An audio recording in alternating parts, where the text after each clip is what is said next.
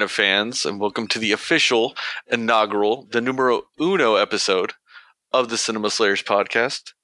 This is the one and only, the bearded one, the one with the golden pipes that will take you on this journey of a podcast, Sterling. And I am joined with the wrestler known as the Living Proof, but for the purposes of the podcast and the website, he will be just called Justin.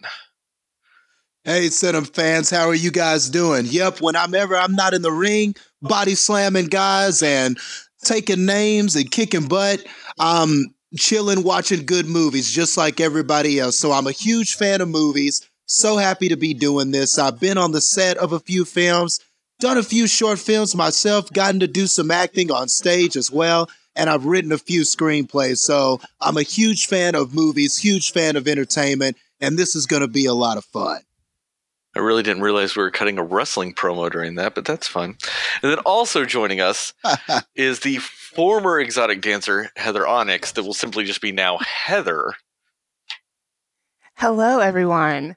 Yeah, I couldn't really cut it as a dancer or an actress, so I just watch movies instead. But um, I'm kind of the resident scary movie lover. But um, yeah, I'm excited. I just love watching all kinds of movies and reviewing them. I'm kind of the nice one the peacekeeper, if you will. So yeah, I'm excited. Well, that all being said, this is the, like I said before, the first episode of the Cinema Slayers podcast. So what we're going to do today for you guys is we're going to kind of just give you a taste of what we're going to do on this podcast every month. Just kind of go over things that have happened or things that have been announced, things that are we're excited that are coming out, and just kind of go over it all with you guys. Uh, so the first thing we're going to do is we're going to go over like our favorite movies from 2017. We are a little bit removed from it, but hey, it's always fun to go back to it. So let's start with Justin here. Okay. Well, whenever I look at all of the movies that came out in 2017, my probably my most favorite movie was Coco. I really loved it. It was a Pixar movie. Um, I mean, I, what can I say about it that hasn't already been said? Uh, there is a review of this at, at our Cinema Slayers site, cinemaslayers.com. But this is just a fantastic movie. I think it's one of the best Pixar movies. It's a celebration of Mexican culture, which was nice to see. There was a different flavor that I hadn't seen in a while. And the story is just a fantastic story. So that would be my pick for one of my favorite movies of 2017. Nice. I actually I started watching that and I never finished it. Like I got like 10 minutes in and Were things happened bored? and no, no, no, just like it was just on a busy night and just so I just had to stop watching it and I never got back around to it. And it's not cuz like I don't want to or anything like that. It's just I have so much other shit to watch. Fair enough. Cool, cool. But no, you should. You should. You should check it out. Finish that. Finish that now. Like now if you can, right now. This this isn't Mortal Kombat. You can't just start, you know, telling me to finish things. You're not in the ring, Justin. Come on. Sorry. Withdraw- withdrawals. so what about you, Heather? What was your favorite movie of 2017? Honestly, I gotta say it was Get Out. I know that's a ton of people's favorite, but for good reason. I think it was just brilliant. Um, as I said, I'm a fan of scary movies, so just the suspense thriller aspect of it was really awesome. But Daniel Kaluuya is just like out of this world with talent, and I think he did an awesome job as the lead in this movie. And I don't know, I just think it was it was just so clever. Everything about it, like even the music, all of the acting, just how the story was paced, everything about it was so good. And I've seen it probably three or four times now. And I just, I find new things every time. It's one of those where you could go back and just watch it again and be like, oh yeah, I didn't notice that before. And I love movies that you could do that and not just be like, oh, I saw it once and I got the whole thing and I don't want to see it again. So for, for me, Get Out was for sure my favorite. Well, both of you are wrong. Because neither one of those were the best movie of 2017. Why I mean, do I think you have a different opinion than Sterling? well, because it, it's obvious. The best movie of 2017 was John Wick Chapter 2. Oh, of course. because no movie no movie in 2017 and no movie in recent memory has the sheer watchability of a John Wick film, especially Chapter 2. It doesn't matter what you're doing. You be just sitting there going through the TV guide. You're like, oh, hey, John Wick Chapter 2's on. It's got three minutes left. Let me hit up these end credits because they're still amazing. like the John Wick, the John Wick series is just one of those movies that like they stand out because while everything is simple with the movies, like the stories incredibly simple. The the world and the narrative that they've built within that though is deeper than you get from most movies. You mm know, you get this sense that there's this lore and that there's this mythos with everything. And ultimately when it comes down to it, they don't explain anything be like or explain that much deeply into it because they're dro- they're just dropping you into the world. They're just saying, mm-hmm. "Hey, you're in this world now. Catch up to what's been going on." kind of like the best TV show ever, The Wire. It's you know, it just drops you into the the, the inner streets of Baltimore. It just says, "Hey, these people have been living their lives. You catch up to what's going on." And and John Wick does that in this crazy, insane world of high councils and assassinations. And so you're saying you just, like the second one better than the first one? I love them both equally. It's like if I had twins, you can't have a favorite twin and a and a sure. non-favorite twin they're both equally my favorites, and I'm sure that John Wick Chapter Three, which begins filming in April, if you didn't know that, oh. will be it'll be the same thing. It'll be like the little triplet. Excellent. I didn't know that actually. That's cool. Well, you, you're definitely gonna want to finish Coco then, because when you talk about being dropped into a world, whenever you get to the other world, the land of the dead in Coco, whenever it gets to that aspect of the film I mean, you want to talk about a vibrant world with so many colors. It feels like there's a mythos. There's some guest appearances that I'm not going to ruin or spoil for you, but man, you want to talk about a world created all of its own and a world that's so just vibrant with color and looked so lively. Uh, you're you're gonna love Coco, man, just based on what you said about John Wick. Have you ever seen my wardrobe, Justin? Like I don't get along well with vibrant colors. yeah. That is true. You will wear a black t-shirt in a heartbeat, but eh, Coco has that effect on people though, man. It's uh it pulls at the heartstrings, I'll tell you that. I actually haven't like I'm not a huge um animated movie fan for the most part. I mean, I like them, but I never seek them out to just watch them. So that's probably why I haven't like watched that one yet, but I have heard it's really, really good. So maybe I'll have to check it out. Yes, you must. But John Wick, though, but to piggy, but to go back to John Wick, it's an awesome movie, and I mean, I can't say enough about. It. I'm a big martial arts action movie fan. Have seen probably all of the who's who of action movies, and some of the action set pieces in that film the the the choreography in the film, the mix of close quarter combat mixed with gunplay is just fantastic in John Wick. I would recommend it just on that alone, honestly. Yeah. Well, like one of the other things with that that I really love is that it goes away from from the action trend that that was very common lately, where you know it's quick cuts and a lot of shaky cam and things like that hmm. to to make the action scenes feel more brutal and faster and also to cover up for a lack of the actual fighting ability of the actors. Whereas like John Wick loves pulling the camera back. It loves showing you the fights actually happen mm. like within the in, within the, the the setting that they're in. And so they pull back so you don't get cuts. You know you get to see like a full action sequence take place without a cut you know, and that's that's honestly a testament to to Keanu Reeves because Keanu Reeves in the industry has a a history of being able to do longer fight sequences because mm. he he learned he learned how to fight. Like he learned the martial arts. He learned how to do these things. So he's able mm. to go longer w- within the choreography without actually doing a cut.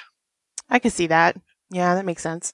Plus there's like numerous videos of him doing gun training and the guy is scary like I honestly think he's an assassin. I think that Keanu Reeves is an assassin.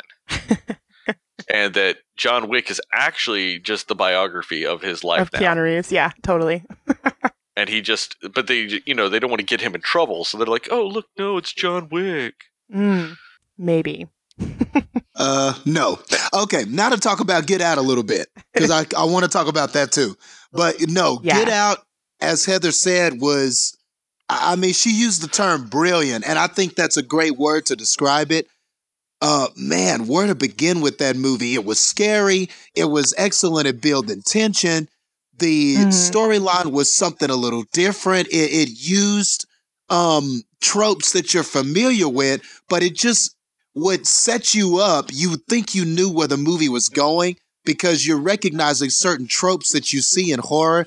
Then it would turn Right. around and just flip the script on you entirely. And I think that was one of the best things about the film. It also used mm-hmm. a lot of racial undertones that way too. You would think you knew what a character's intentions were, but then they would wind up being something else entirely. And that really is the strength of the film in a lot of ways.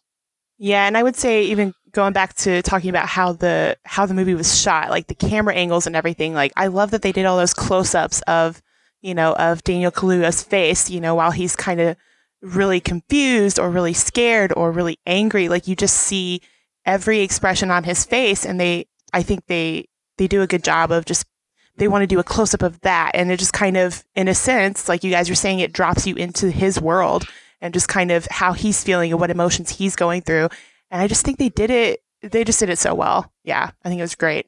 Well, one thing with Uh, it that I think is interesting with it is the fact that like a lot of actually what Jordan Peele did, and he's even said so himself, is he actually did a lot of things that he's just seen in other movies. Um, and with with a lot of the st- with a lot of the things he did, but the thing is, and it's a testament to him as a director, is mhm. you don't feel like he's ripping off other movies. yeah. You know, you don't it's feel like completely like, original. Oh, yeah he's he's doing it in a way where some of the things he's doing like they are cliche but at the same time they are they still feel original with everything hmm And I love that. I, I, I'm pretty sure that Jordan Peele was more surprised than anybody that this movie was as big of a deal as it is. You know, like I don't think he expected it at all to be, you know, Oscar nominated and just this huge like phenomenon. And it just, I think it totally exceeded any expectation that he ever had for his first, you know, directing uh, movie. You know, well at the same time though it it's actually i mean the fact that he won like best screenplay at Mhm. the academy awards too like yeah, that was a big testament to it all too is the fact that he came out there and he did something original and honestly i feel like the reason why he only they only ended up winning one academy award for that movie was just the fact that since the studio and everyone had such low expectations for the movie it came out in february right. Yeah. you know it it came out around last year's oscars instead of closer to this year which is where you get a lot of your oscar movies they're mm-hmm. typically movies that come out later in the deadline cycle Yeah, that's true. Yeah, because people True. by then, you know, they've seen so many others since then, and it just wasn't in the forefront of their mind. So yeah, I, I totally would agree with that. Mm-hmm.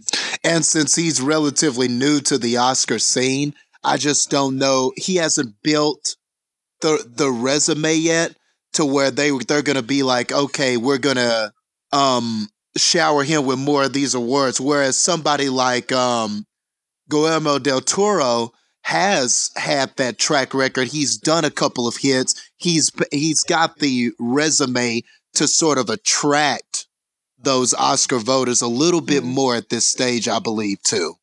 hmm Yeah, yeah that i is mean true. I, I i i do think though that uh jordan peele uh, we're going to see a lot of of special and really good movies come out of that guy even if they aren't you know horror movies like get out i just think he's he's got such a way that he tells stories and that he wants to tell stories and you know he, he's going to do a lot of amazing things later yeah, he's very clear. It seems like in his vision of this is what I want it to be, and he makes it that. He's very good at that. Yeah. Yes. And to already have such a good understanding of how to bring things full circle. Like there's a lot of things in that movie where th- that hark back to something that was said earlier, something that was done earlier, and it comes full circle. So just his understanding of continuity within a story is excellent to be um a starting screenwriter. So, and hats off to him for being the first African American to take that award home as well. So, yeah, that's awesome. Yeah, for sure. Now, are there any movies that that surprised you, good or bad, in 2017? Hmm.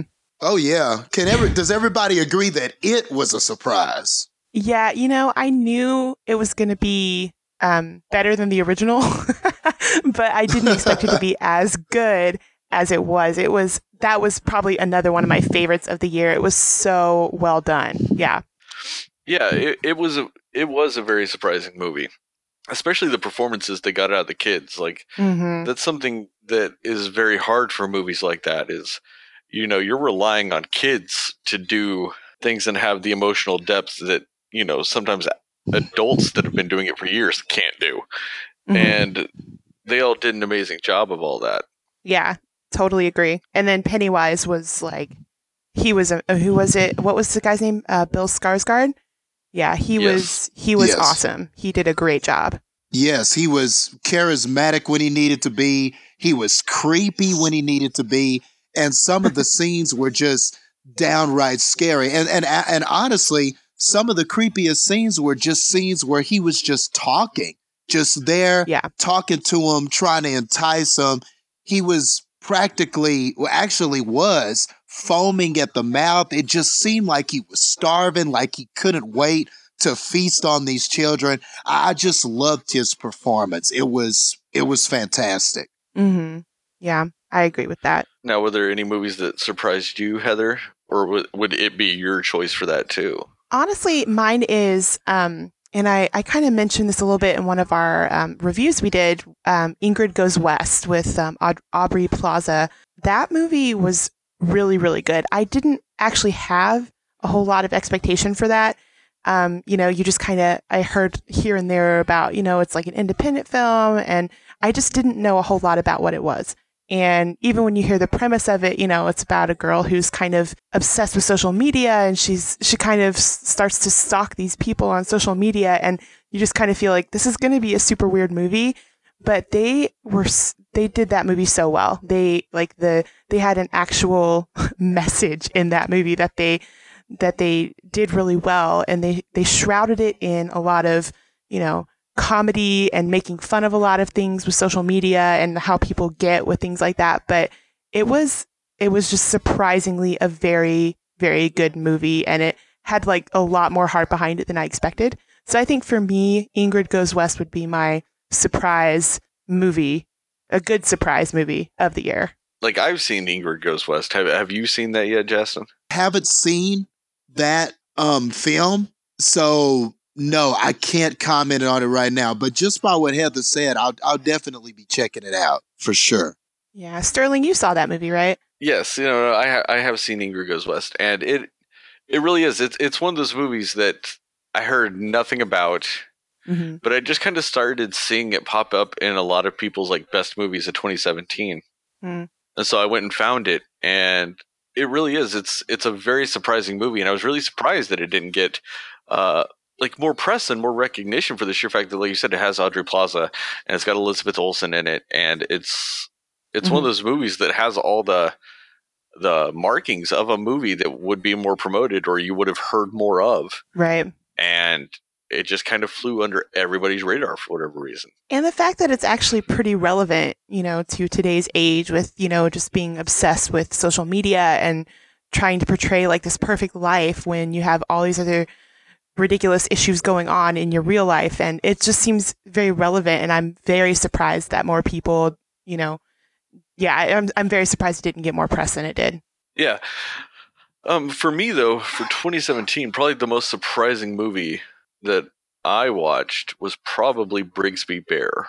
Um, hmm it's got uh, Kyle Mooney in it from uh, SNL.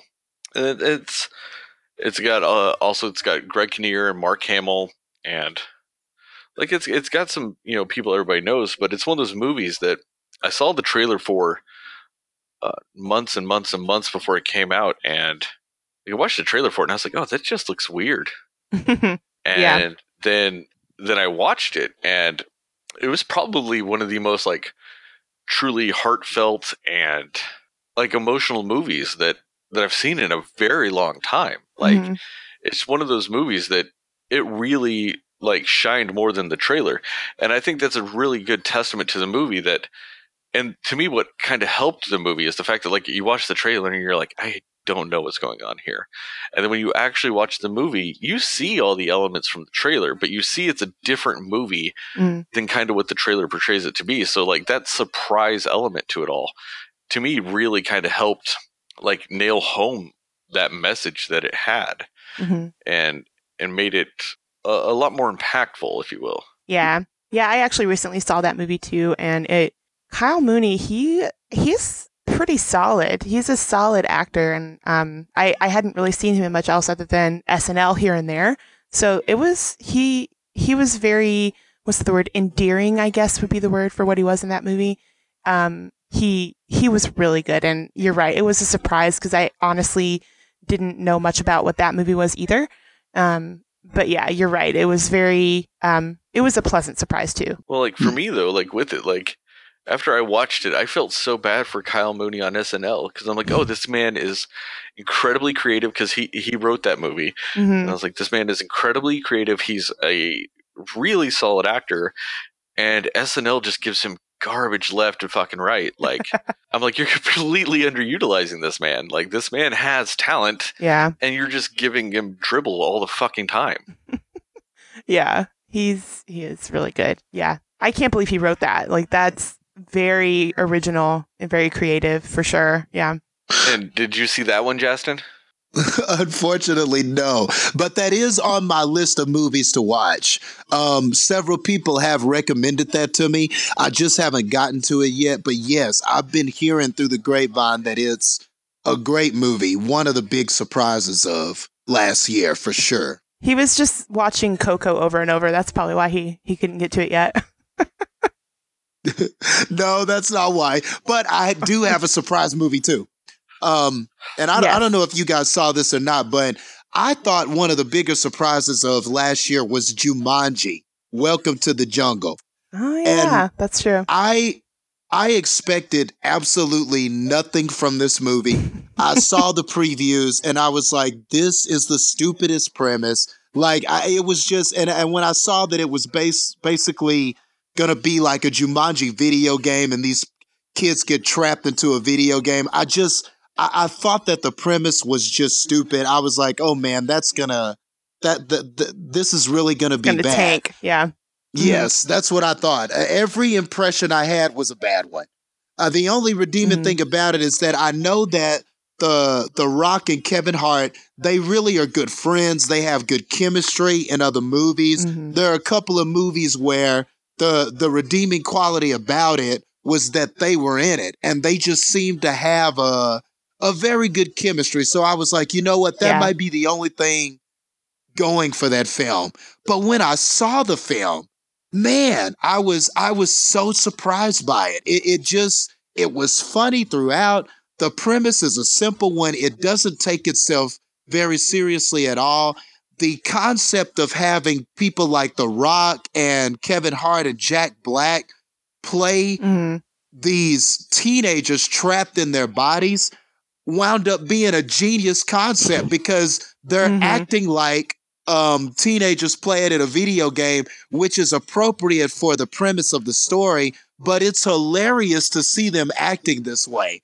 And Mhm. Jack Black, I think his performance really stands out too. But again, the Oh, yeah. chemistry with The Rock and uh, Kevin Hart was tremendous, and the movie is just fun. It is a it is a quintessential popcorn good time, and it was just funny throughout. It was hilarious at times, and I, I really enjoyed myself when I watched that movie. It was very enjoyable. Yeah, I agree with that. I I recently saw that too, and it's just it's the the epitome of what you think of when you're like, I just want to see a fun movie at the movies. You know, that's the kind of film that you think of with it. And I agree, Jack Black was absolutely hilarious in that movie. And my hesitation is like, it looked like it might be good, but when you have a lot of, um, you know, comedy A-listers kind of all in the same movie, I've seen it tend to not be that good. Like they're trying Yes. too hard when they have that many big name comedians in a film together. But this one was really, really good. And The Rock, Dwayne Johnson, he is funny in his own right. Like he holds his own as like a comedic actor and it was it was really good. Yeah. No, I was, I was, I'm with you on a lot of that, Justin. The fact that, like, you watch the trailers and you have this premise, and especially with, like, all the fond memories so many people have with the first, with the first movie and everything, and this movie just kind of came out of nowhere. Like, it was, it was fun. It, it didn't lean too heavily onto the first movie. hmm You know, it had a little bit of uh, some callbacks to it, but Very few. Yeah. Yeah, Yeah, very you know, few, en- yeah. you know, like enough to give it like a purpose and everything like that. But it, it it really did a good job of like of like you said, like it felt like a video game and it felt like teenagers playing a video game. hmm And you know, the fact that you know Jack Black was essentially playing like a 16 year old girl Yeah. trapped in his body. Like he did an amazing job. He was like perfect. Oh yeah. I don't think you can Yes, he was really- perfect. and just the way they did the jokes with it you know some of them you know you could argue were like more on the crude side of things but they they weren't like so crude that it isn't just like an in general like f- family fun flick like Mhm. it's it's still very much in the wheelhouse of like a fun for the family like anybody can watch this movie and have a good time with it yeah. I agree that it was yeah, it was a solid movie. Yeah, definitely one of the surprises of last year. I was really, I was extremely surprised by that movie. I, I, I just It's thought going in it was going to be garbage. Yeah, Mm-hmm. Yeah, it's still making good money and it's already out, you know, to own and like and it's still out in theaters some places too. So it's still doing really well. Now, are there any like movies in 2017 that you were really looking forward to and you were like disappointed with? Hmm. That's a I mean, tough I've got one, right now. Hmm. If you guys are like you're like stuck thinking, I've got one I could throw out there right now for you guys. What's that? go ahead, throw it out. That's Logan. How did I I know that haven't was seen coming? that yet. I'll be honest. Yeah, yeah. I was I was looking forward to that movie. It had everything it needed to be amazing and it was just boring garbage. I I was just I can't, I can't tell you how lit down I was by that movie because like everything about it like I wanted to enjoy that movie. I you know, it's like you've got Hugh Jackman who for all the ups and downs of the X-Men franchise, he's always been a good Wolverine. Even, you know, if it's a bad story or a bad movie, it's never been his fault. It's never because you're just like, ugh, Hugh Jackman's being Wolverine. No, he's always been really good at it. And you've got Patrick Stewart coming back, and you've got all these things, and you're just like, yeah, this is going to be amazing. They're bringing in X23, and you know, it's going to be this road trip. It's going to be uh, a weird bastardization of the Old Man Logan storyline that they could only do part of because of you know the whole rights issues that they had for a long time with uh, Fox and Marvel. And then this movie happens, and it was just boring. Like at no point should a movie like that be boring, but it was. Just to interject you're- for our um, our fans listening, um, this has been a really huge point of uh, controversy between Sterling and Justin for a long time. They definitely disagree. It's so much to the point that we have two separate reviews on our site because of how different they felt about this movie. So please proceed. I just wanted them to know that. I mean, well, I mean, like your main protagonist essentially disappears and takes a nap for 30 minutes of the movie of the third act. Like, come on. You can't have your title character taking a nap for 30 minutes. And I'm not saying like like that's 30 like he, he didn't take a 30 minute nap in the movie. No. I'm talking about 30 minutes of screen time. That guy is asleep. Okay. Well, I well I I tried to let you say all that you could. I, I wanted to let you go ahead and get it all out. But honestly, Oh, I, um, mean, I have not even touched the surface yet. This is just the preliminary. Hey, we're discussing this shit. Okay. well, um, as Heather indicated, I'm on the total uh, opposite end of that opinion as far as Sterling is concerned. Um, I loved Logan. I thought it was. I, I think it's probably it's easily the best Wolverine movie. Might even be the best movie involving these X Men characters, X Men movie, whatever you want to call it, category you put it in. I thought that it was great. I thought that the dark, it was a dark, gritty, much more, I mean, almost just sad tone that that, that Wolverine really needed. I, I'm not a fan of the Wolverine comic book character, but I feel like for those Really? that are fans of him, I'm not a big fan of the Wolverine character as far as comics are concerned. But I understand the character. I know that the Wolverine character is about perseverance. It's about him overcoming adversity. It's about him being, you know, him being dealt all this punishment, damage, being hurt in his life, and him being able to kind of overcome that or find the silver lining or do it with just his sheer tenacity. Tenacity is what I always think about when I think of Wolverine. That's the name of his game.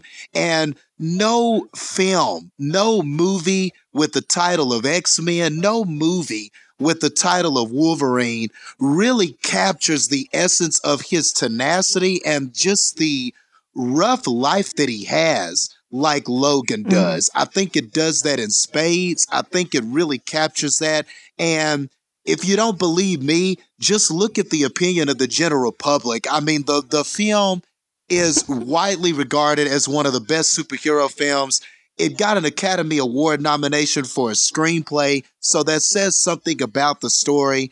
Um, and also, when you look at its critic reviews, it's one of the highest reviewed films of 2017. So Logan has the track record and the results for me to show that it is definitely one of the best films of 2017. Hmm. Now, did you ever see Logan, Heather? I unfortunately haven't seen it yet. No. What do you mean, unfortunately? It's very fortunate that you haven't seen it yet.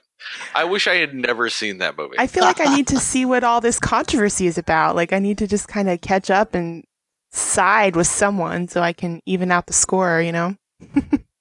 Well, like you also You like have to realize like one of the, like some of the things that Justin forgot to mention was that it's about the hero taking a nap. It's about you know the hero who's got this like you know doing things that are out of his character.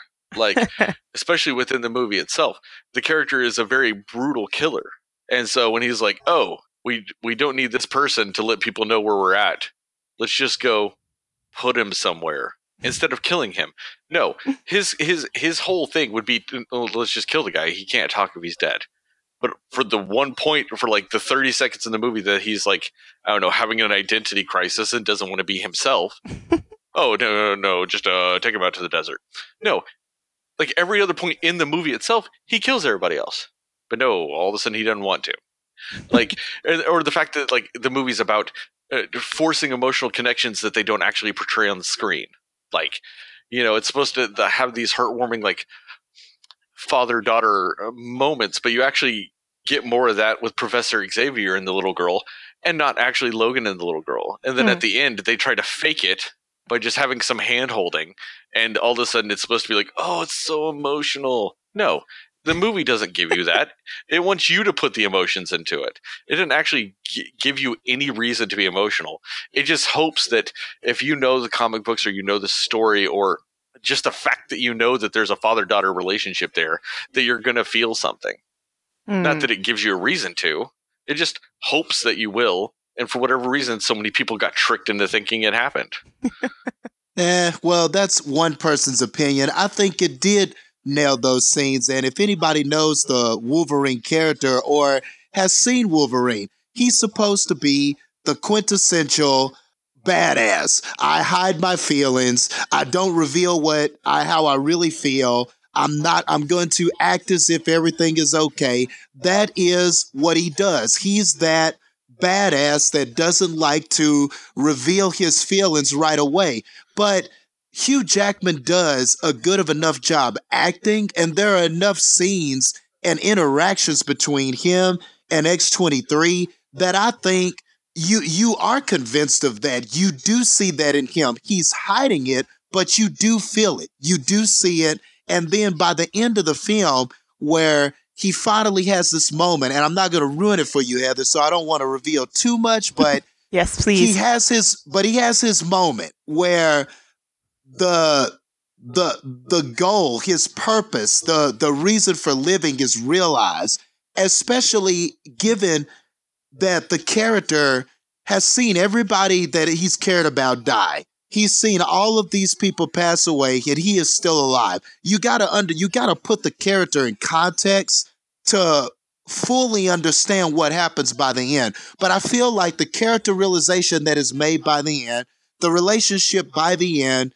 is justified and it's established given the journey that the characters go on. So it resonated well with me. And I think, honestly, the end is one of the more powerful scenes that I saw all year in a movie. It was very impactful, very, um, very emotional. A lot of people tell me that they cried at the end of Logan, which is not something that often happens at the end of comic book films. So yeah. I don't know. I'm on the other side of that. Yeah, I cried too, and that's just because I realized that I've been excited about watching all this, and it just it was finally ending, and I was like, it wasn't worth it. like I paid extra money when I saw that. I paid for IMAX tickets. I was out like a few extra dollars because I went and saw it in IMAX because I was so excited about it and like it ruined IMAX for me. I'm never going to be able to see an IMAX again because I'm going to be worried anytime I buy an IMAX ticket, it's not going to be worth the extra couple of bucks. Wow. okay. like I was crying at the end because I was like I was excited by this. I feel like I definitely need to see this now. I got to figure out. I don't know. I got to figure it out for myself. These are two very opposite opinions, so I gotta I got to figure it out. And I'd love to hear from just some fans in general.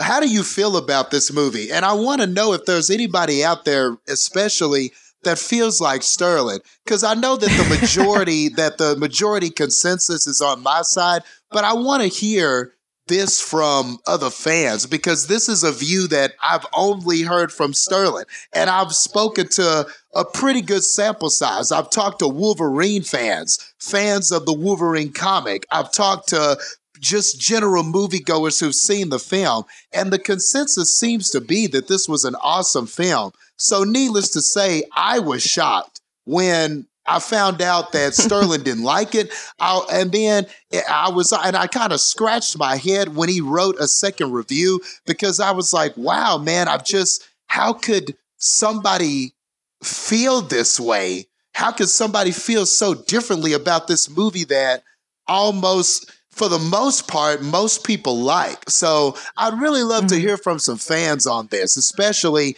after this podcast is released and you've had a chance to hear it. Let us know what you think about Wolverine. Now, with all that being said, is there any examples that you guys have of movies you were disappointed about? Because otherwise, I'll go on for another half hour about how terrible Logan was. So, mine, I think, would be um, Pitch Perfect 3, unfortunately. I went into it and I knew that it was not going to be nearly as good as the first two, but it was like it was worse than I expected it to be. And I think a big part of that is because, you know, for anybody who's seen those movies, the, um, the acapella group, the male acapella group, they're like, they are kind of the heart of parts of those movies. They're very important in it. And they're just not even in this movie at all.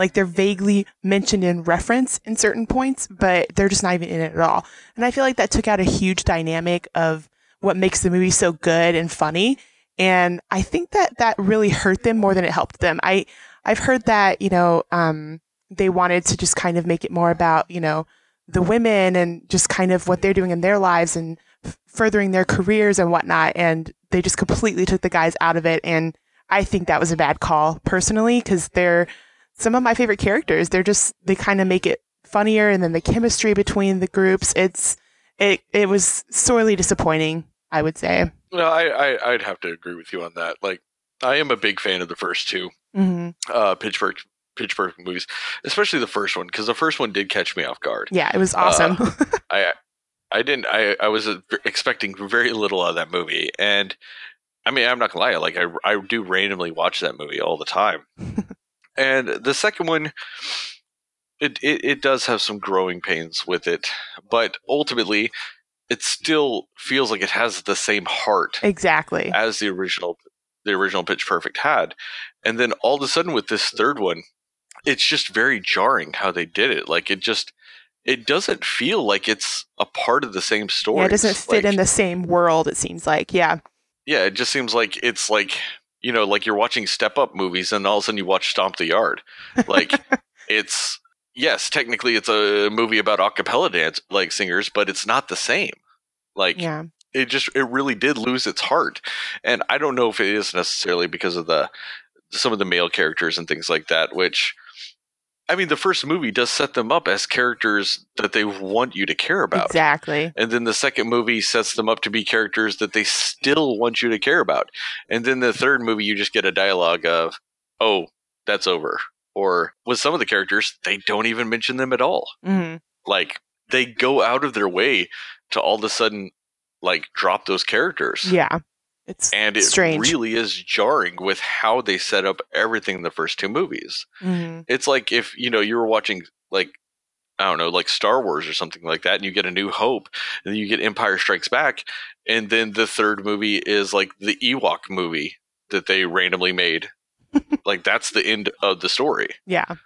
like yes it's in the same universe but in no way shape or form does it fit the storylines or fit the development or the overarching story of the trilogy that they had established in the first two movies Yeah. It feels like it was just one of those where it was so popular that like a ton of people probably just wanted a follow up. Like, oh, when's the third one coming out? The first two were so awesome. And it was, it seemed like it was more like we made it for the fans type of thing. Especially because, you know, at the end, you know, and the whole way that they're even promoting it in the trailer is like, oh, it's their last thing. It's their last run. And it seems like it was just more of a, we made this one for the fans, but that, you know, I feel like a lot of the fans are probably disappointed in that, but I don't know. Well, I will. have you seen any of these movies justin No, I haven't seen any of the Pitch Perfects. Y'all just keep picking What? things to talk about that I haven't seen. Ah, Um, but um, well, that's your I guess I homework. won't. You have that's your homework. You have to see. You at least have to see the first one because that's that's gold right there. You got to see it. I, I've I've only seen bits and pieces. I, I've been to a few friends' house and it was playing and people were watching it, so I know it's popular. I've always known what it was. Never been really compelled to watch it, but now I kind of want to check them out so I can kind of see what happened with this third one. So that's definitely one I'll put on my list. You know, for sure, for sure. now now are there any movies that disappointed you justin Well, I will say I- I'm I, I can't really call it a disappointed. I gave it a positive review overall, but I don't think it really lived up to expectations. So I'm going to talk about Beauty and the Beast for a little bit. Um, the I I think that out of the remake films that they that Disney has been doing lately, the live action remakes, um, I felt like the first two were pretty strong remakes. Cinderella was a pretty strong remake. It, they they tied some loose ends from the original Disney film and kind of made it a more realistic story, or realistic in the sense of they made everything kind of make sense. Um, the story came together a little bit better, and then Jungle Book came out, and Jungle Book I Mhm. thought was fantastic. They really everything that they added enhanced the story. Some of the char- the the characters and the voice work that was done.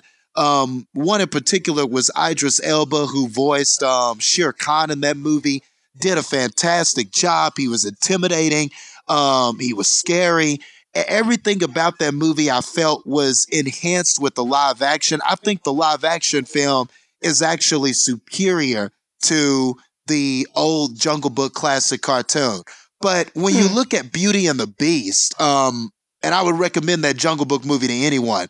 But when I look at Beauty and the Beast, Beauty and the Beast is widely regarded as one of Disney's best animated films. It, it's up there. It's like the upper echelon. I mean, normally when people are arguing who are the best, it normally comes down to Lion King and that. Those two are usually in the conversation for best Disney movie.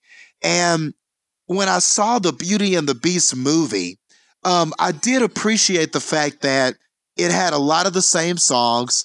It, it, it pretty much is the same story, but whenever it tried to tie together some loose ends, when they added extra songs to try to explain uh, different things missing in the original storyline, when they tried to do extra with the characters or add extra um extra characteristics about some of these characters like lumiere was um in this film he's portrayed more as a homosexual whereas in the other film he just kind of was a guy that admired gaston you know they they added little Mhm. things to the story to update it but i just don't feel that any of those changes really enhance the movie it, it felt like a lot of those scenes were forced. It felt like a lot of those extra numbers, the singing numbers, they didn't really add anything to me. None of them were memorable. So I have to say that given Beauty and the Beast, uh, given its reputation, given what it was to the original animated Disney universe as far as where it stands, how how it's regarded, how high its respect, how the the level of respect that it has, this I don't think did the original justice. Hmm. No, I'd I'd have to agree with you on a lot of that. Like, especially the additional music numbers that they added. Like, they they fell so flat. Like, you know, they they were meant to, like you said, to enhance and to like and add to the story and everything like that. And every single one of those new numbers felt flat. Like, Yes. like you're just sitting there and you're like, at first you're like, oh, I don't remember this song, and then you're like, oh, that's because it's not one of the original songs. yes. And then you're just like, why does this song exist? Yes. Oh my gosh. Yes. And that's what you would do. You would Like- just sit there thinking, why did they put this in? that's that was the exact question I was asking myself sometimes in that film. Like a, a lot of the acting was really well, like or was was was really good. Like I liked Emma Watson as Belle. I liked most of the the the people. I liked what's his name, uh, Luke Evans or Lee Evans or Luke Evans. Lee yeah. Evans. I don't know why. Luke, Yep. Or Luke, yeah. Man, you both you both just said two different answers, so that does not clarify anything. But um, no, he was he was really good as Gaston. Uh, I liked Josh Gad as uh, what's his name, LeFleur or whatever. Um, It is like Luke, by the did way. a really I just job. looked it up. It's Luke See, Justin just ruining everything. for the Oh. win. But but um, like everybody did a good job. It's just like part of it just has to do with the fact that Beauty and the Beast is so iconic. So like when you have Emma Thompson singing A Tale as Old as Time, you just don't get the same response because you when you hear it in your head, you hear Angela Lansbury. yes. And I I feel so bad for Emma Thompson with that because like it's not her fault. She did a good job with it. Emma Watson, It's I just think. in my mean? head. No, Emma uh, Emma Thompson the, as the Mrs. Potts. Oh, Yes, okay, Mrs. gotcha. Potts. Just kidding. Go ahead. Yes.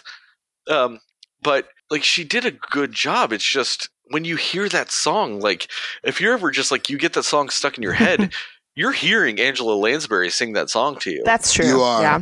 that is very true. That is very true. like you're you're never gonna hear it as Emma Thompson. Like you're never gonna hear her version of it in your head. Hmm. Like unless you're brand new to Beauty and the Beast and you've never heard that song before ever, and that's your first time hearing it, that's it's never gonna be her voice singing that song. And Mm. like I said, she did a great job. It's just it was Angela Lansbury. Oh, well, yeah, I was just going to piggyback off of what he said and say, yes, you're exactly right. And that's why, um, at first, I was excited about the Lion King one because there's supposed to be a live action Lion King on its way. I've also heard through the grapevine that there might be a Mulan in the de- in development, but now I'm kind of fearful. I don't know what to believe because before Beauty and the Beast, I saw Jungle Book, and it just made me so excited because Jungle Book was so great. I was like, oh man, I can't wait to see what they do with Beauty and the Beast. This is gonna really be amazing. Cause like you said, it's so iconic. You you you just whenever you think about that movie, like you said, you think of Angela Lansbury, you think of the performances, you think of the chandelier um, dance scene, and you just hmm a, a lot about it is very iconic. And it's the same way with the Lion King. When you think about Scar, you really think about um you you think about the Be Prepared song, you think about Mufasa's death, you think about Pumbaa and Timon. And now I am fearful. Will this be a Beauty and the Beast or will this be a Jungle Book? So now I don't know. I can tell you right now.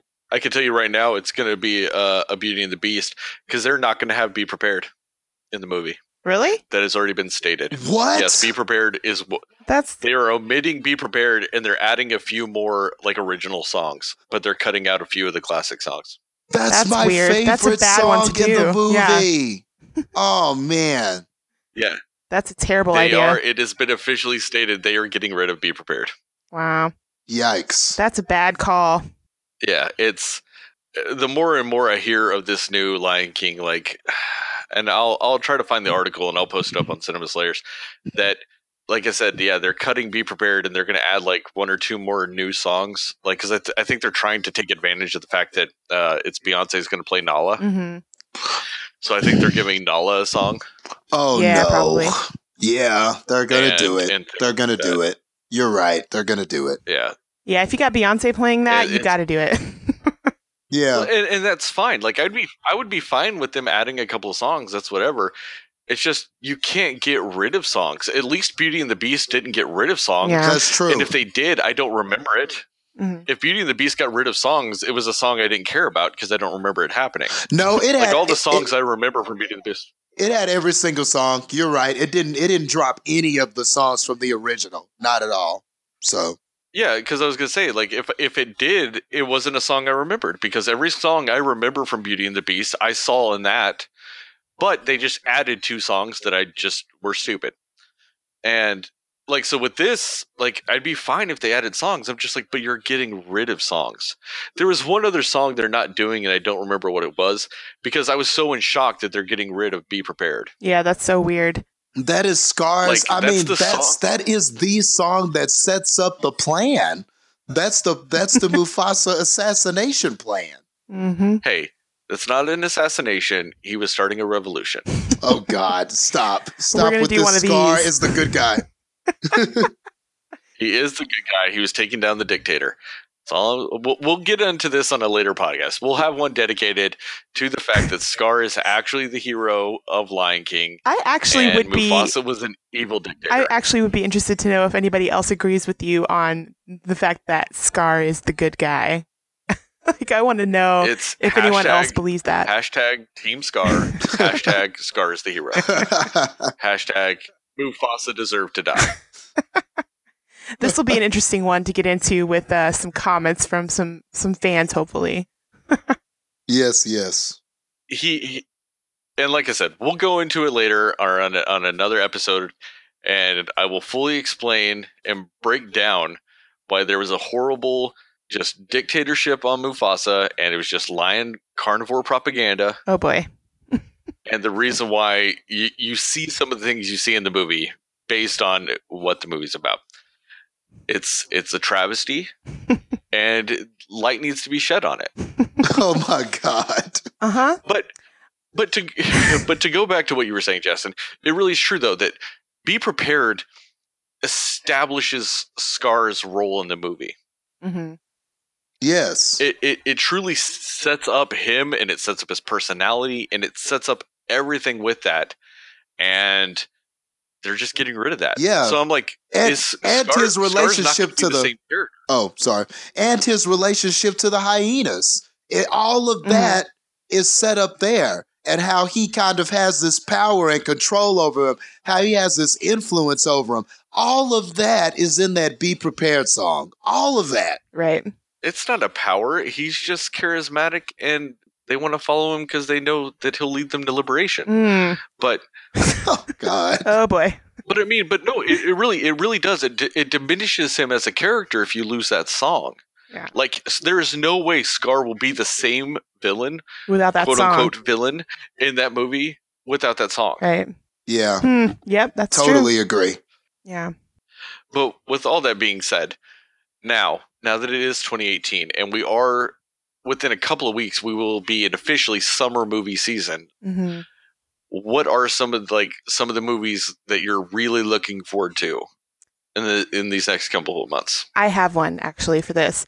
Um, a Quiet Place. I'm super looking forward to that. It's uh, not because it's like suspense scary, which is going to be great, but uh, I'm hearing so many good things about this movie. Um, John Krasinski directed it, I believe, so I'm very interested to see how that is. And already it's like 100% on Rotten Tomatoes. Um, you know, take that for what it's worth to you, but that's that's really good, I think. And it just the trailer for it, it looks really good and creepy. It looks like it's going to be a really interesting story. I'm super excited for that one. No, I, I'd have to agree with you for that. Uh, yes, John Krasinski does act and direct in that one, hmm and it's all the buzz I've heard about it just talks about how good it is, and like one thing I, I saw was kind of like it's like this year's like like they weren't saying it's this year's Get Out, like it's comparable to Get Out, hmm but like John Krasinski has directed a couple of things, and they've kind of been uh, illy received. Like they weren't received very well, Mm. and now he's like going into horror, and he himself has said that he's never really been a horror person. Like those movies, like Yeah. they do scare him, so he's you know never really been big into that. But he's he's directing it, and like everything I've heard about it just talks about how well it's done, Mhm. and the fact that like the movie only is supposed to have like three or four lines of dialogue i think That's crazy. I'm so And, mean, curious about that. Yeah like so everything else around it is built around just what the actors do Mm. with their movements and their facial expressions and I, I i really do think that it's going to be one of those movies that kind of sticks with you and uh should hopefully be like from what people have said it, it hopefully is going to be as good as as its reputation is so far Right. Yeah. Mm, yeah, that's another one I'm definitely looking forward to too. I've been keeping up with reviews on it, and yes, I I piggyback everything you guys just said. I can't wait to see that movie as well. You can So, also check out the trailer on our um, Facebook page if you if you want to see what it's all about. um, I guess if I'm gonna go, uh, I'll go next. Um, the the movie, and it just recently got released, but it's 2018. I haven't seen it yet. I don't think any of us has seen it yet, so it still counts. But I'm really excited about this Isle of Dogs. Um, I really want to see that movie. It's a Wes Anderson movie, so if you're a fan of Wes Anderson, Grand Budapest Hotel, and uh, more recently the fantastic Mr. Fox, like he's such a great director, such a visionary director. His movies are always so just they're just pleasant to watch. He's always got a great story, appealing characters, and this one seems really interesting, set in Japan, and there are these dogs that have been casted away into this uh almost like this um junkyard almost and like dogs for some reason are carrying this disease or something so they've been exiled and it's kind of like this quest for redemption from what i can understand from the trailers and it looks amazing i couldn't i remember when i first saw the trailer in the movie theater i just couldn't stop saying this looks amazing just this stop motion type of animation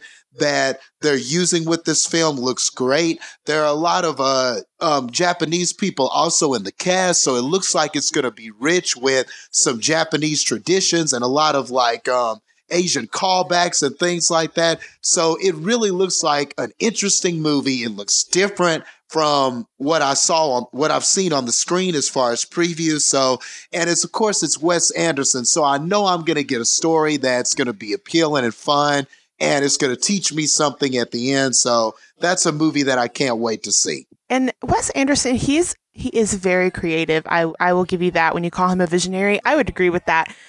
But I honestly like I saw the trailer for this one, and for some reason I wasn't as excited about this one of his. Like for it did it didn't seem like it was as original or creative as some of his other stories were. But maybe that's just me. I don't know. But I I typically do like his movies and I like his style because it's so different and unique. But for some reason, this particular movie just didn't stand out to me as something that I'm like dying to see. I don't know. Maybe that's just me.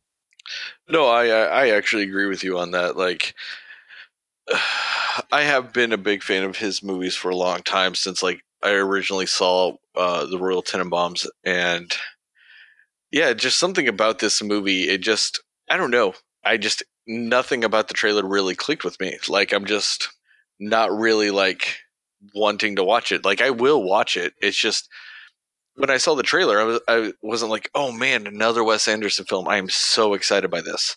Like I just yeah really had no like reaction to it. Now, Justin, do you think yours is just because you are such a big fan, and so you you're just it's like the the nostalgia of what you've seen him do before? Is that why you're excited, or is it actually the story itself really like grabs you? Well, I think really it was more um aesthetics, if anything. I just thought it looked amazing. It looked, I was curious about it. The fact that it was set in Japan, I felt like that was going to be different. Uh, it seemed like that was going to be something a little different. And I guess coming mm-hmm. off of a movie like Coco, where it was just grounded in Mexican tradition, and they took like something, they took a, um, um, a, a religious Mexican story, and that kind of crafts how the movie was made, and that really is mm-hmm. the driver of the story of that film.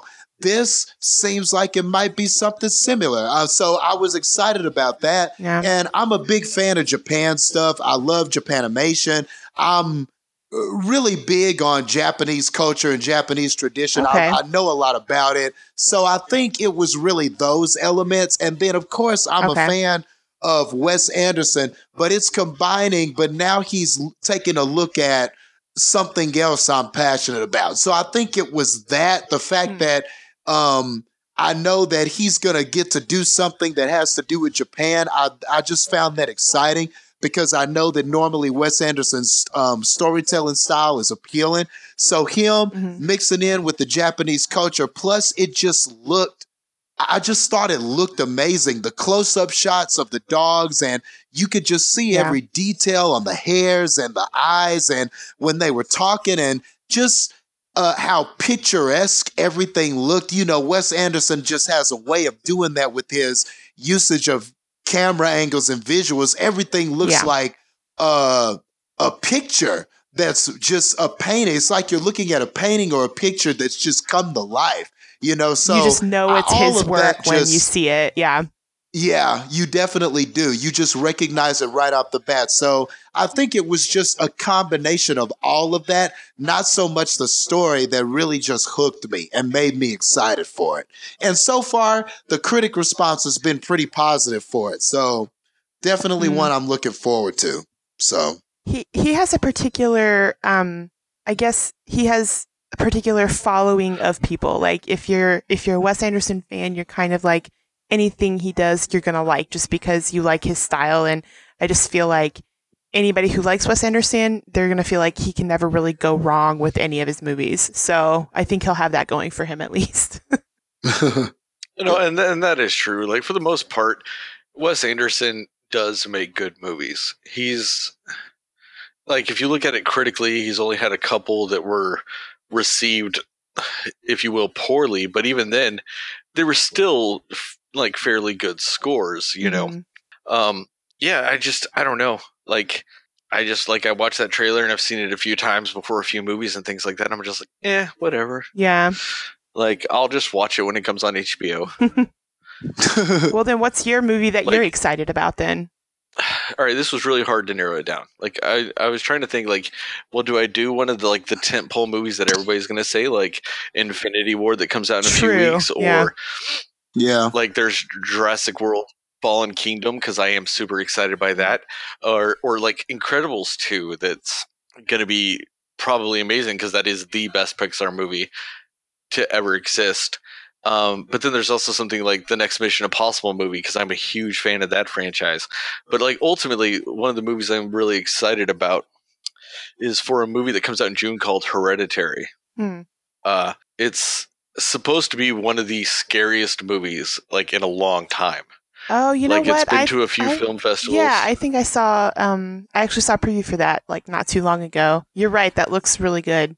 Yeah, it's it's one of those movies that's it's been to a few film festivals and things like that, and like apparently it's got a standing ovation a couple of times, and it's just supposed to be one of those like once in a ger- generation horror movies that's like supposed to be like profoundly horrifying and well i doubt it's actually going to ever live up to those things because a few things ever do.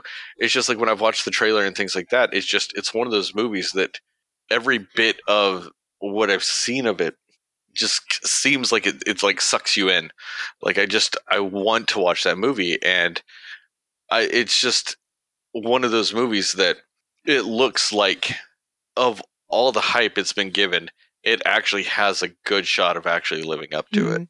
And I will Hmm, say, it's I- uh, to- Toni Collette is a really amazing actress. I think she's super underrated.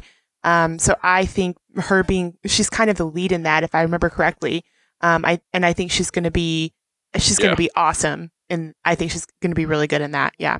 I'm gonna have to definitely catch a preview for that. I haven't seen a preview for it yet, so um, man, that makes that makes me a little more excited to see what it's about. So I'll definitely check it Mhm. out, see if I can we'll catch a preview for it. Yeah i'll find i'll find the trailer and i'll put it up on our facebook page so if there is anybody else that hadn't seen the trailer that they can watch that um so we're starting to get to the end of all this and so just like real quick since we also do review tv shows and things like that like is there anything you guys are watching right now that you would recommend that like you know might be something people can catch up on or something that's like going to be coming out soon or something like that that you're excited about as far as tv goes Hmm, that's a good question. Yeah, and that's also something that I'm I'm hoping that um well, it's something that we we've talked about doing more of on our website too is more um, television reviews as well. We have a couple of those now, but we're we're hoping we can do more of those uh, coming up this year. Um, for me, I would say so far the new TV show Rise has been really good. It's um I think the acting is really good in it. I think it's a good um any age person would like it. I would recommend that one. My surprise one that I've been watching that I didn't really expect it to be as good as it is is um, Good Girls. that one, um, it's got Christina Hendricks um, and Retta and Mae Whitman. It's very well done. It's a clever show, and I did not expect to like it. And just suddenly, I was just binge watching all the episodes of it. It's it's actually really good. So Good. justin Man, I haven't really been watching anything like on TV. I, I have um I have delved into a few of Netflix series. Um I mean uh, right now, I guess just to comment on what I'm watching right now, and I don't believe I've done any like television reviews, not for anything on television except for I think I did a documentary. Um the OJ Yeah, the Simpson OJ documentary. documentary. That that that might be the closest thing to TV that I've done as far as on the site, but um, I am watching uh, Jessica Jones uh, season two. It's um, on Netflix right now. If you've been living under a rock, but it's a Marvel um, comics, one of their Marvel comics Netflix series, and I'm digging it so far. Um, season one was just awesome. It was psychological. It was fantastic um the all of the uh supporting characters and of course uh the the Jessica Jones character is just so interesting. She's like this female anti-hero type of character so she's always interesting. She's loud mouthed and she's always got a funny wisecrack or something hilarious to say. So I really enjoy it and this one seems a lot more heavier than season one. We're learning a little bit more about Jessica Jones's past, and we're diving into kind of how these superpowers came about and things like that. So it's been very interesting so far. I'm only into uh, episode four, but once it's done, I'll I'll go ahead and I'll do a review uh, for this series on the Cinema Slayer site. awesome. Sterling, what about you? Uh, one of- show that I am incredibly obsessed right now is uh, the show Hap and Leonard. It's on the uh, Sundance Channel, and they're on their third season right now. And it's got Michael K. Williams in it, and it's got this other guy that I never remember his name, but I'm gonna have it in just like two seconds. Uh, James Purefoy. Uh, he, you know, he was in like a Knight's Tale, and he was in The Following and things like yeah, that. he's good. Um, but like Michael K. Williams, I I've been obsessed with him since the first time I saw him on The Wire and as Omar. And I mean, they're both in it, and it's it's just one of those shows that is, you know, they do it really well. They do like they only do like six or seven episodes like a season.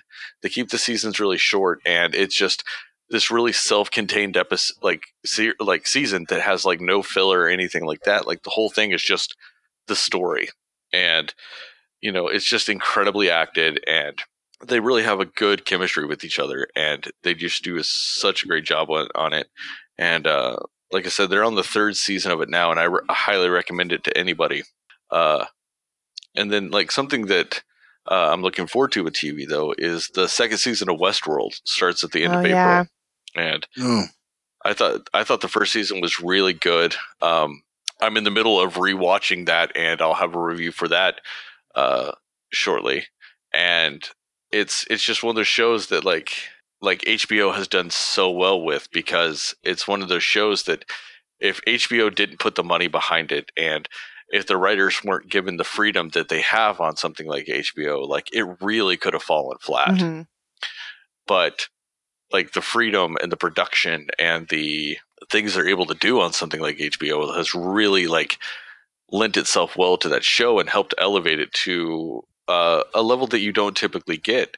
And the fact that like HBO learned their lessons with like True Detective, where they did the first season, it was so well done and critically acclaimed, and then they rushed the writer into doing a second season, and that season fell flat for a lot of fans.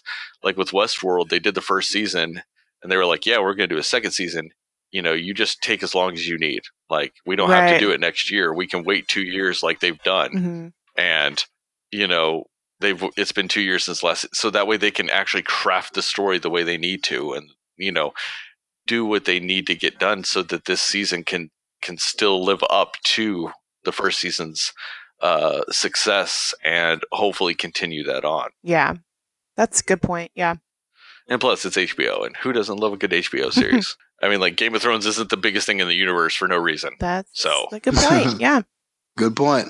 you know and i really do think that that westworld could live up to something like that like you know game of thrones wasn't insanely popular in its 1st Mhm. season it wasn't until like its second or third season that it started getting the popularity that it has now and i'm really hoping that westworld gets that that chance too especially if this season does live up to its first season like Right. if it really does continue that tradition on that you know more people will jump onto it because it's it's a different beast than Game of Thrones, but it's still an incredibly well made show and just super intriguing and it makes you think and it's it's just oh one of those like it, it, it takes you on a journey yeah, and you know i'm just I w- i'm always going to be down for more of that yeah. Everyone that I know that is a fan of that show, or that's even seen that show, is a fan of it because they even even in its first season. I mean, it they it got so many awesome reviews and people loved it. And I personally have not watched it